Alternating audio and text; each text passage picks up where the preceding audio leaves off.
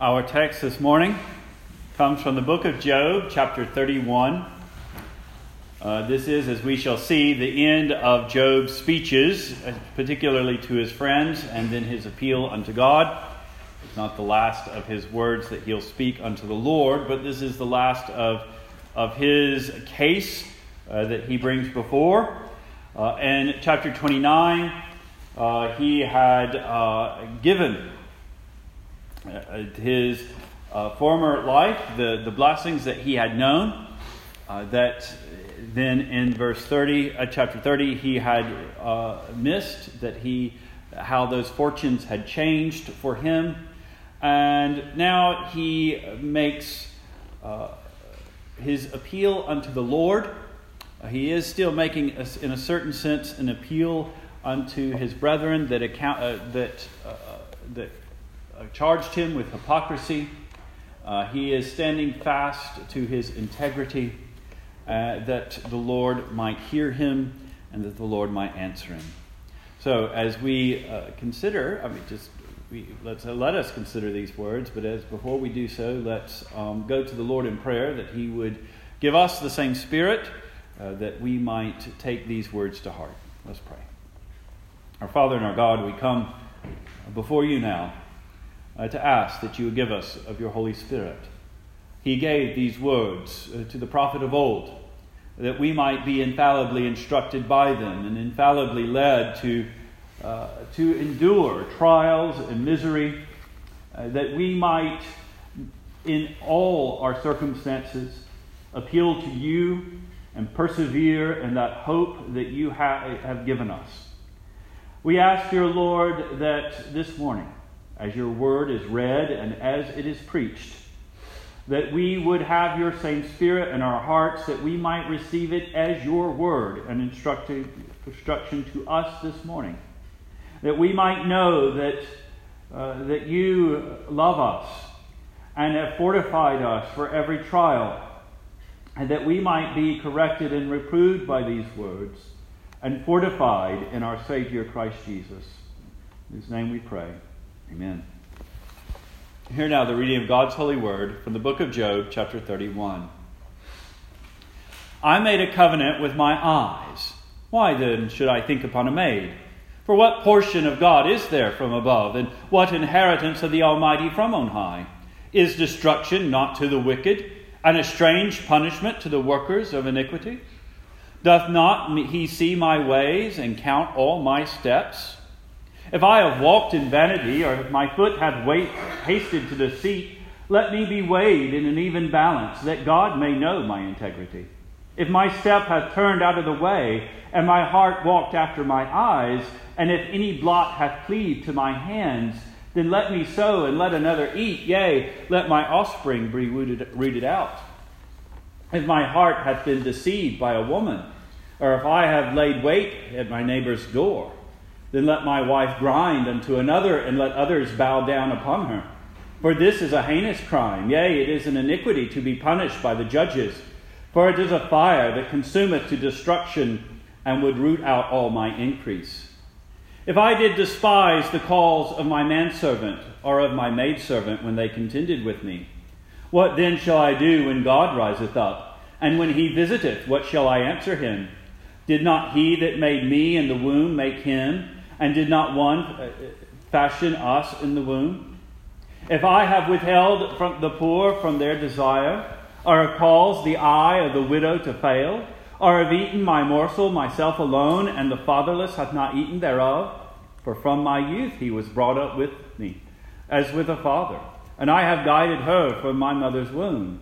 If I have seen any perish for want of clothing, or any poor without covering, if his loins have not blessed me, and if he were not warned with the fleece of my sheep, if I have lifted up my hand against the fatherless when I saw my help in the gate, then let my arm fall from my shoulder blade, and my arm be broken from the bone.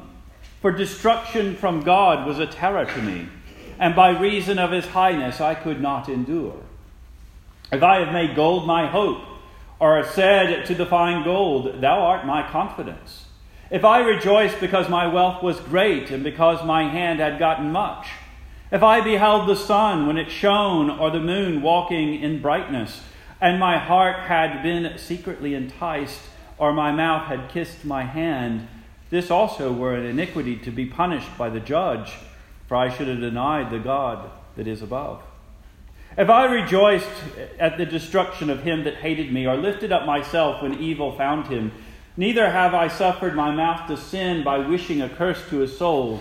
If the men of my tabernacle said not, Oh, that we had of his flesh, we cannot be satisfied. The stranger did not lodge in the secret in the street, but I opened my doors to the traveler. If I covered my transgression as Adam, by hiding my iniquity in my bosom, did I fear a great multitude, or did the contempt of families terrify me that I kept silence and went not out of the door? Oh, that one would hear me. Behold, my desire is that the Almighty would answer me, and that my adversary had written a book. Surely I would take it upon my shoulder and bind it as the crown to me. I would declare unto him the number of my steps. As a prince, I would go near unto him. My land cry against me, or the furrows likewise thereof complain. If I have eaten the fruits thereof without money, or have caused the owners thereof to lose their life, let thistles grow instead of wheat, and cockle instead of barley. The words of Job are ended. The grass withers and the flower fades, but the word of our Lord abides forever. And his people said, Amen. We have here, mostly in rhetorical questions, uh, not all, but mostly so. Job is fortifying his prayer. Uh, he is fortifying his patience, his endurance in the midst of affliction by recalling to himself his integrity.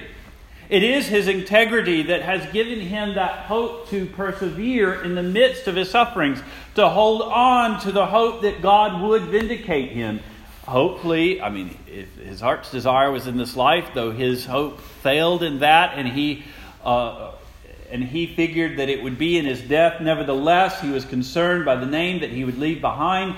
He was concerned by uh, the fact that his friends had considered that his sufferings were evidence of his iniquity instead of looking at the evidence of his holiness and integrity and therefore condoling with him and comforting him and pointing him not to repent of sins that he had not committed, but helping him to endure the trial, looking for the good that should come of it.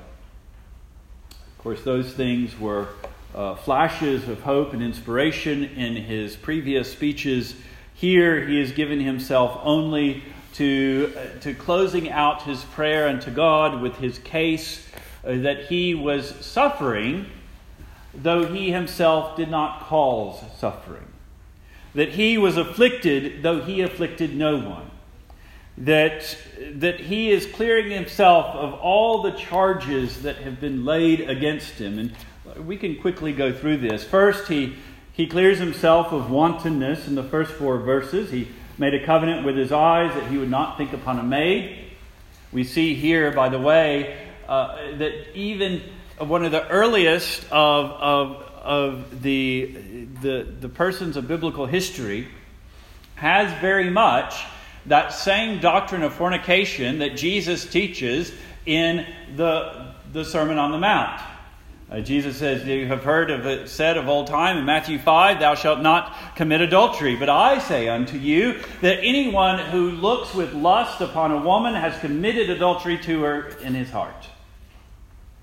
And this is not a New uh, Testament doctrine. This is not something unique to Jesus Christ. Jesus Christ was merely given the standard of holiness that God and the Word of God had from the very beginning that holiness of the heart is the true holiness that gives the, the true, uh, that gives the, the verity, the actuality in the hands. That whatever one may do, if the holiness is not there in the heart and the mind, it may have the appearance of godliness, but it has none of the power of it.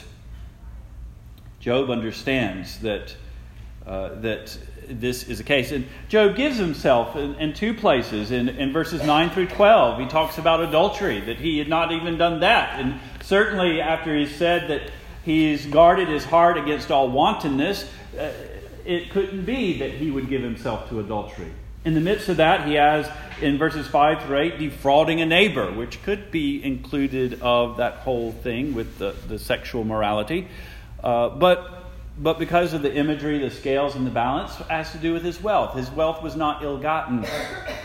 Uh, we do see the, uh, a principle here, though, by the way. Uh, those that are in power very rarely are committing one uh, type of sin. I'm not saying all people in power commit sin. Job was a man of integrity in great power and in great authority in the world, and he was a holy man. But those that get their power through corruption are people that are corrupt. And they won't be corrupt just in their political corruption or in their legal corruption or their social corruption. They'll be corrupt also in their private life, in their chastity, in their, um, uh, in their dealings with their wives or their family members. And certainly, you and I could just, I mean, Think of political scandals. How often does political corruption go hand in hand with adultery? They are twin problems. If Job's friends were correct in their diagnosis of him as a hypocrite and an oppressor and a tyrant whose appearances of holiness were just a big sham, then it would also be true that he was a dog to his wife and a womanizer or a, a pervert or whatever, because those things go together. And clearing of himself of one, he clears himself of both. He also, in verses 13 through 15, says that he has not oppressed his servants, that those are his own household, those that were near unto him. We might think employees today, but they were usually closer than employees. This is the, again, an agrarian culture a herding agrarian culture, uh, more so. And uh, the, while the, the exact ways that holiness and righteousness, integrity works itself out are different, uh, many of the, the heart conditions are the same. He was not haughty and oppressive, and he didn't stand upon the hierarchy of his household, but that he gave due consideration to the causes of his men servants and his maid servants out of fear of God. Because when it came to that heavenly hierarchy, he and his servants were on the same level. Verses 14 and 15. Would, when God arises, I'm not going to be equal with him. I am the servant like my servants are. And we come out of the same sort of womb. Not that they were brothers and sisters, but he's speaking of the brotherhood of mankind, the, the unity of our race in Jesus uh, as, as creatures and image bearers of God. But not only with his own household, because many are, uh, are, are quite kind and gentle with their own, but then are apathetic and cruel to those that are not theirs. In 16 to 23, he notes that he didn't oppress the poor. He's not withheld from their, the poor from their desire. He's not called the eye, calls the eye of the widow to fail. These were helpless people in his day and age. Uh, he's not eaten alone, but have uh, fed the fatherless. Uh, he considered himself to be one brought up with all of them.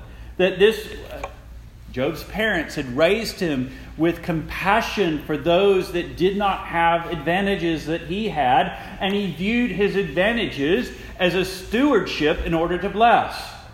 As Paul tells the Ephesians, you who stole, don't steal anymore, but rather work hard that you may have something to be generous with. You've taken unlawfully. Now endeavor and work so that you might be generous and give. Well, this is something that Job had from his youth. Uh, those, he didn't let uh, any perish for lack of clothing, but his wool was given in such a way that he clothed all.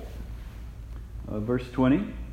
Uh, 21, he didn't lift his hand up against the orphan when he saw his compatriots uh, in the gate. You know, he acted one way in one sort, but if he had his people behind him, he acted a different way. That wasn't Job's way. Job wasn't harsh in any way.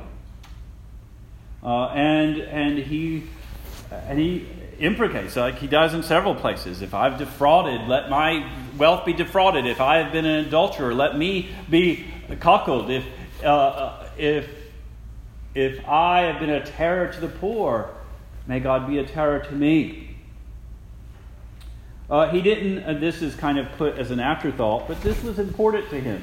In verse 38 through 40, we have he was an oppressor to his tenants, those that worked his land, those that were, we might think of them as sharecroppers or farmers that rented from him, or in a different day and age, serfs, or those that, uh, that worked his land.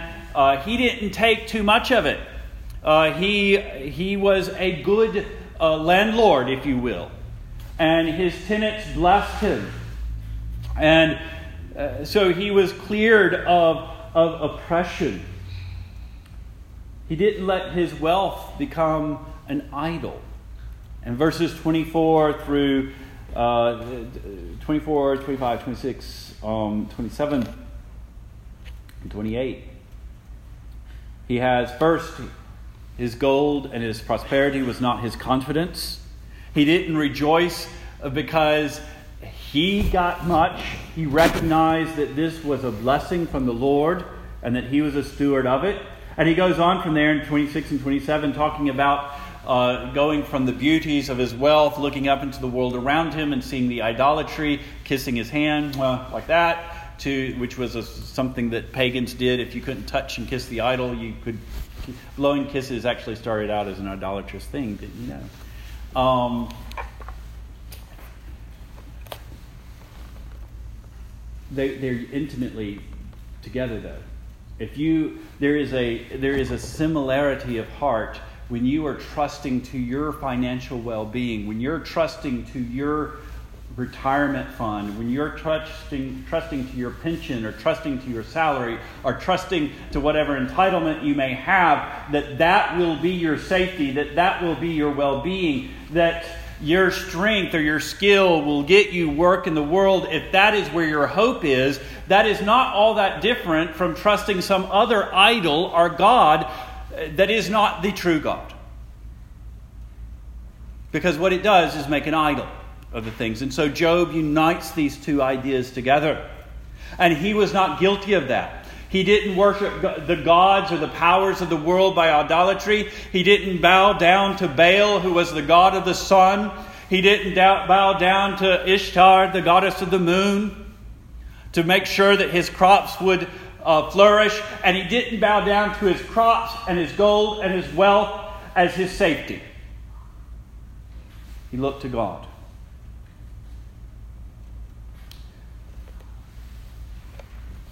And just socially.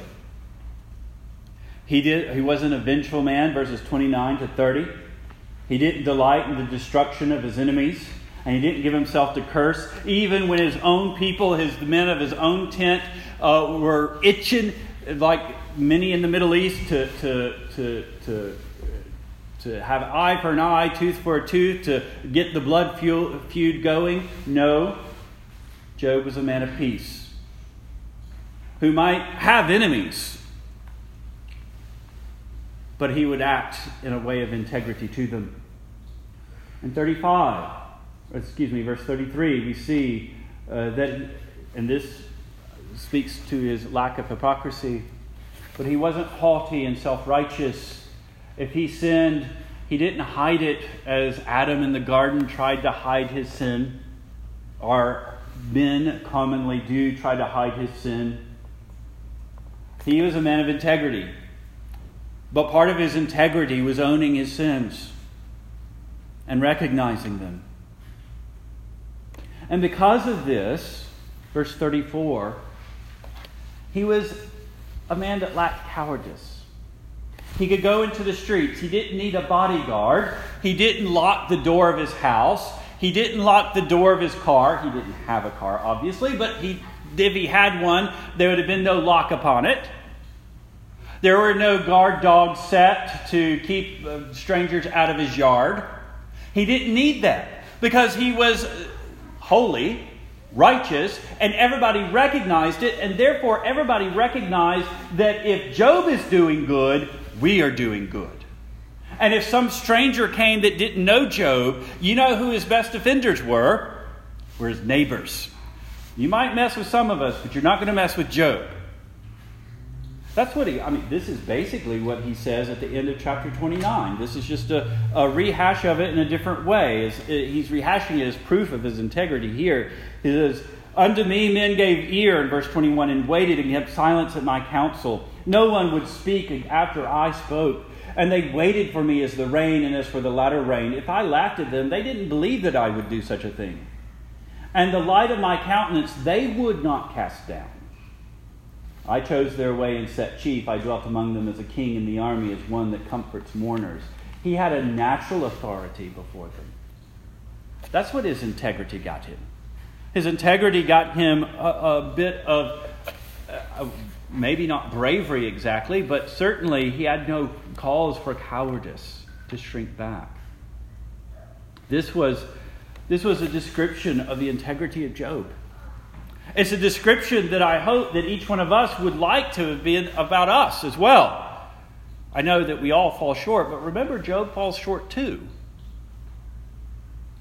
The fact that we fall short doesn't mess up that, that standing we have in God's grace as long as we are like Job, not covering our transgressions as Adam by hiding iniquity in our bosom, but making confession unto the Lord. Before we move on, though, about this from the description of his integrity, let's note the reasons which fortified his holiness. Because they will be the reasons that will encourage you and I if we if we have integrity to maintain it, if we don't have integrity to seek it out, that we would be holy. And the first one is the fear of the Lord. Uh, the reason why he was so careful was because to not be careful would to set himself against God. He believed the Lord. He recognized that the Lord sits and judges in heaven, that the Lord knows his footsteps. And because he believed that, it, and he didn't just say he believed that, because he truly believed that, he was careful with everything he did because of the, the questions that would arise from it. Verse 2 to 4. What portion is there from a, uh, is, is there with God from above? What inheritance to the Almighty on high? Destruction is to the wicked, and a strange punishment to the workers of iniquity. I don't want to fall into that group. Verse 4 He sees my ways, He counts my steps. I'm not going to hide, be able to hide from Him. So He has the portion that the Lord has for the righteous in His mind. He has also the portion that God has for the wicked in His mind. And he remembers that there's no way of hiding his state before the Lord, and therefore he's going to seek to be uh, uh, worthy of that, that peace. Verse 23 Destruction from God was a terror to me, and by reason of his highness I could not endure. He had a real fear of the Lord. Uh, 28b. Um, if he had given himself to trust in his wealth, he would deny that one who is his hope, the Lord. And if he had denied the Lord in his integrity, where would he be in his affliction? If he had denied the Lord in his integrity, where would be the strength that he would have when his friends pulled, put upon him false crimes and false sins and tried to make him miserable and curse God? And had he listened to them, there would not be the book of Job. Because Job himself would have been consumed and undone unless the Lord intervened. But he certainly wouldn't have been a lesson for us of patience. But also, he thought not just to the Lord, although that was the motivating in the first, he thought also to his brethren, to his neighbor. Iniquity also doesn't just set us against God, it sets us against our neighbor. This is the opposite of the, what the law of God does. The law of God sets us at peace with, or tries to direct us to peace with God and peace to our neighbor. To love God and to love our neighbor is how Jesus uh, summarizes the, the law. Paul says to love your neighbor is the sum of the law because it includes the love of God. Well, if that's the case, then when you are set against God, you're also set against your neighbor. Now, in the disorderedness and confusion of iniquity and sin and rebellion, the world actually tells a different story. The devil would have you believe that your devotions to the Lord is, is a futile thing, that you ought to be concerned about your neighbor, but he will put that concern about the neighbor in uh, categories that aren't holy or righteous, but have to do with uh, debauchery and oppression and, and control of your neighbor. He switches, he uses moral concepts. What do we have now in our culture at large? We have a, a moral regime that is very immoral, but it has a morality that is preaching. It has a morality. It has an idea that there are things that make you right and there's a things that make you wrong. And if you're wrong, you ought to be ostracized. But the things that make you right aren't a direction to God. If you let your devotion to God actually affect the way that you are behaving with people, the world will tell you that you're a hater, that you're a terrorist, this week, the White House has labeled potential terrorists those who are committed to their religious organization. It's real. We're here now. Beginnings of it, but it's here. That's what the world says. But Job doesn't say that. Job recognizes the reality that, that iniquity is what sets him against his neighbor. If adultery, verse 11, is a heinous crime and it is an iniquity to be punished by the judges, it's interesting. Job calls out two sins that ought to be punished by judges because they affect not just the private person and his devotion to God, because they affect the whole society. You know what two sins they are? They're two sins that were the first to go in modern society the sin of adultery, we have no, no fault divorce, and the sin of idolatry, and all blasphemy laws gone.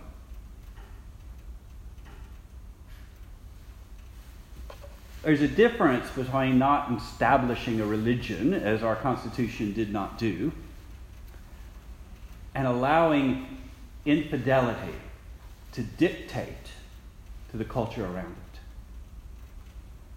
There was a time when atheists couldn't take vows because who is to keep an atheist vow? A vow is done because there's nobody that can guarantee that word save God Himself.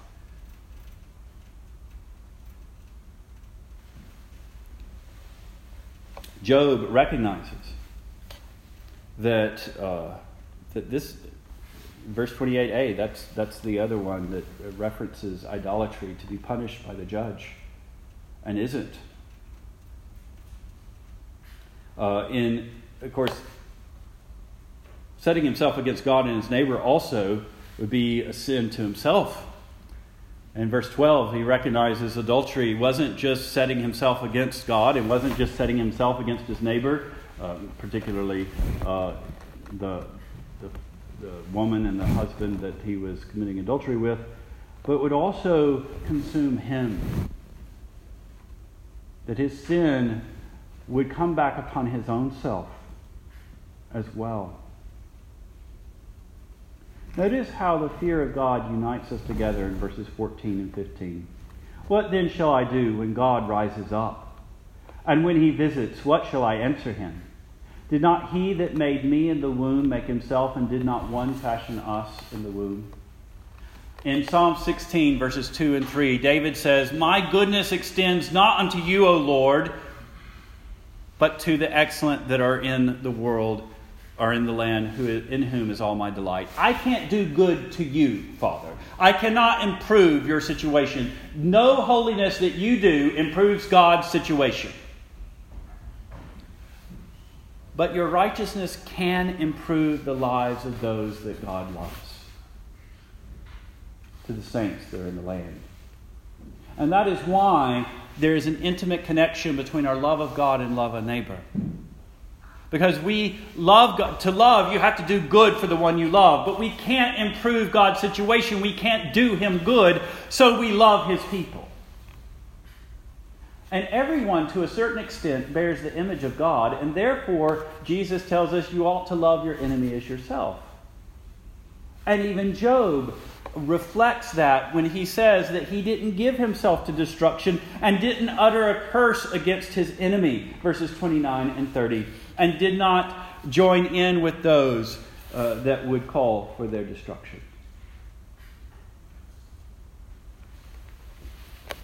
So when you cultivate holiness, and you should cultivate holiness, we ought to remember the reasons why we're doing it a fear of God and a love for our neighbor. Now, there are some considerations before we leave it completely. First, there is a warning that, that one might be as uh, full of integrity as Job himself, or might even have greater integrity than Job. But there is no swagger before God. Now, Job was humble. Job recognized that his righteousness came from the Lord, but that doesn't mean that he spoke perfectly. In verses 35 through 37, Oh, that one would hear me, behold, my desire is that the Almighty would answer me, and that the adversary had written a book, and surely I would take it upon my shoulder and bind it as a crown to me. I would declare unto him the number of my steps, as a prince would I go near to him. Now, there's nothing wrong in verse 35 that God would hear him. And that even that his adversary would print it out his accusation and that he would have nothing to be ashamed of. But there is a certain sense in which Job runs from that into a, a, a little bit excess. That he would take his accusation as, as a certain crown and trophy, and that he would walk as a prince before his accuser, is a bit high and a bit mighty. And, and Elihu will come and rebuke him, but more importantly, even the Lord himself will rebuke him. Chapter 40, verse 2 Shall he that contends with the Almighty instruct him? Shall he that reproves God? He that reproves God, let him answer it. So there is a certain uh, humbling that Job has to go through, and it's instructive for us to see that we can let our integrity get away from us and that it is a snare to us when we stop entrusting to the Lord who gave us that integrity and start entrusting the integrity itself. It is of the same nature as, as what we have in the verses previous. When he stops trusting the, the God who gave the gold and started trusting it himself, he would have committed idolatry. And so, even your integrity is a gift received from God and one that should be cultivated. But we have to be careful with it. Because holiness is what you are duty bound to be. As Peter told us, be holy even as I am holy, quoting Leviticus, that God's grace to us is given that we might be holy. Jesus even is better in Luke chapter 17, verses 7 through 10 which one of you, having a servant plowing or uh, feeding cattle, will say to him, By and by, when he has come from the field, Go and sit down at meat, and will not rather say to him, Make ready wherewith I may sup, and gird thyself, and serve me, till I have eaten and drunken, and afterward thou shalt also drink? Doth he thank the servant because he did the things that were commanded of him? I think not. So likewise, ye, when ye have done all those things which are commanded you, say, We are unprofitable servants, we have done that which was our duty to do. Remembering that, that holiness is the goal, it's not the way, because, and that holiness given to us is a gift. Ephesians chapter 1, verse 3. Blessed be the God and Father of our Lord Jesus Christ, who hath blessed us with all spiritual blessings in heavenly places in Christ, according as he hath chosen us in him before the foundation of the world, that we should be holy without blame before him in love, having predestined us unto the adoption of children by Jesus Christ to himself, according to the good pleasure of his will, to the praise and glory of his grace, wherein he made us accepted in the beloved, that is Jesus Christ that free grace is designed to make us holy, it's not how we achieve it. So there is a warning here. But, and let us hear that warning, but recognize also that the cultivation of holiness, the cultivation of integrity of conscience, is something, is a discipline that you and I need to persevere. If hard times come, it will fortify you to cling more to the Lord if you are clinging to Him in the good times. If you were if you were flippant and careless in your devotion to the Lord, you will be like that seed that falls on the shallow ground. It quickly rises up for joy of the word that is heard, and when the sun beats down upon it, it will wither and die and bear no fruit. And bearing no fruit means that it does not survive. It does not repent. It does not trust the Lord. The fruit are, vert, are not just spreading the gospel, but living the gospel. It will die because it wasn't planted in Christ. It had a careless relationship to Him, and it will wither and die. Once grace is planted in the soul, it will not be taken out. God is faithful to begin, uh, finish what He has begun. But there are many who never begin. They have a form of it. And it's not but it's not living. It's not the power of godliness. And it will wither and it will die. Job recognized that. And Job says, I mean, the very first phrase in our passage, I made a covenant with my eyes. He was intentional in cultivating integrity. If you're not intentional in cultivating holiness, you will not cultivate holiness. We are human beings. We are human beings that are fallen from original righteousness. Righteousness is not natural to us anymore like it is to the angels, like it was to Adam and Eve. It's something that, that we have to struggle with. And therefore, we need to remind ourselves. We need to remind ourselves, like Job does, like we've seen, uh, of the reasons for it, the, the blessings, are also the dangers of not being holy. We need to remind ourselves of these things. And we also need to reinforce them because we are human beings. We are not pure spirits. It's not enough for us to know the truth and just let it sit there on a shelf in our mind.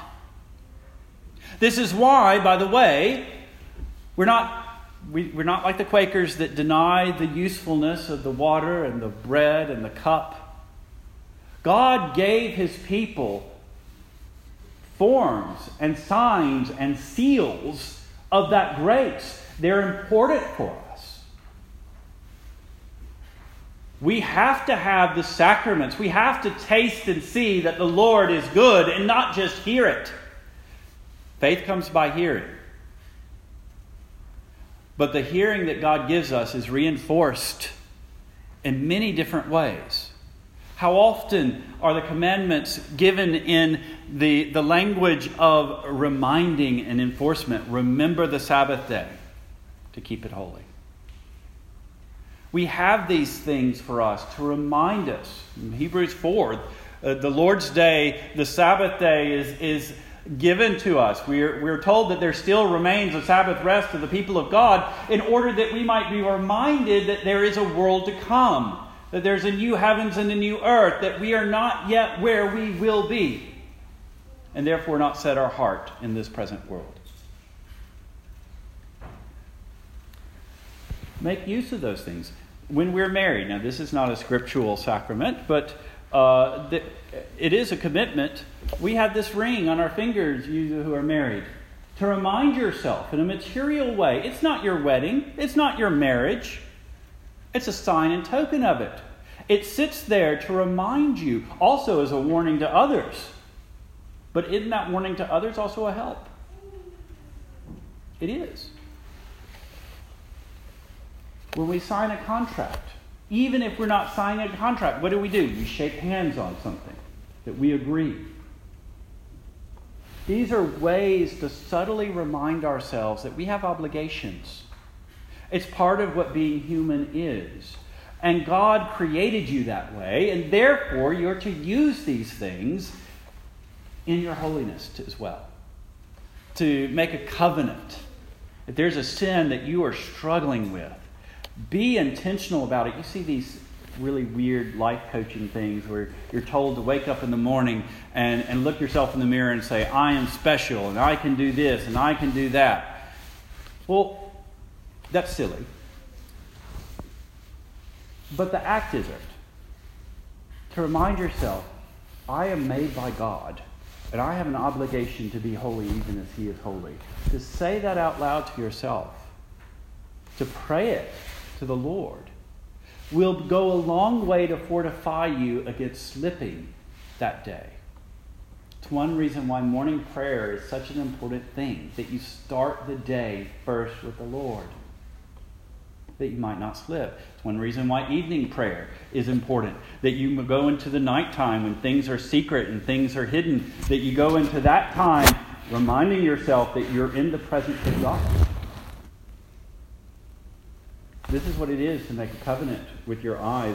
Job felt that with his prosperity and nothing would be denied him, and in that society where having as many children as you could was important, that he would remind himself that he was chaste and that he made his covenant that he would not look upon a maid.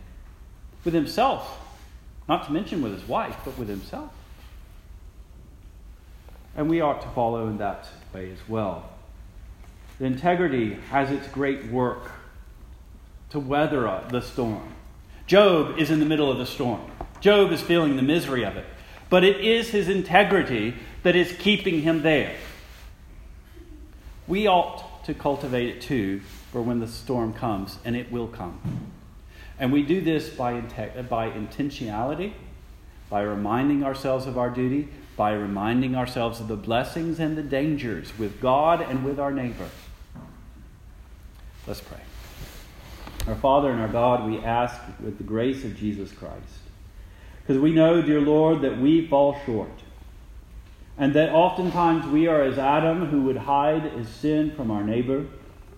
We ask that you would make us humble, that we might not shrink back from changing things that need to be changed, that we might not shrink back from committing ourselves to uh, further obedience that ought to be our commitment. But we know, dear Lord, that we cannot do this without your power and without your mercy and grace, and we ask that you would give us of your Holy Spirit, that we might be holy even as you are holy. That we might know that cleansing that is given to us by the blood of Jesus Christ. And therefore we might not be shaken by the accusations of the evil one in hard times to come. We pray this in Jesus' name.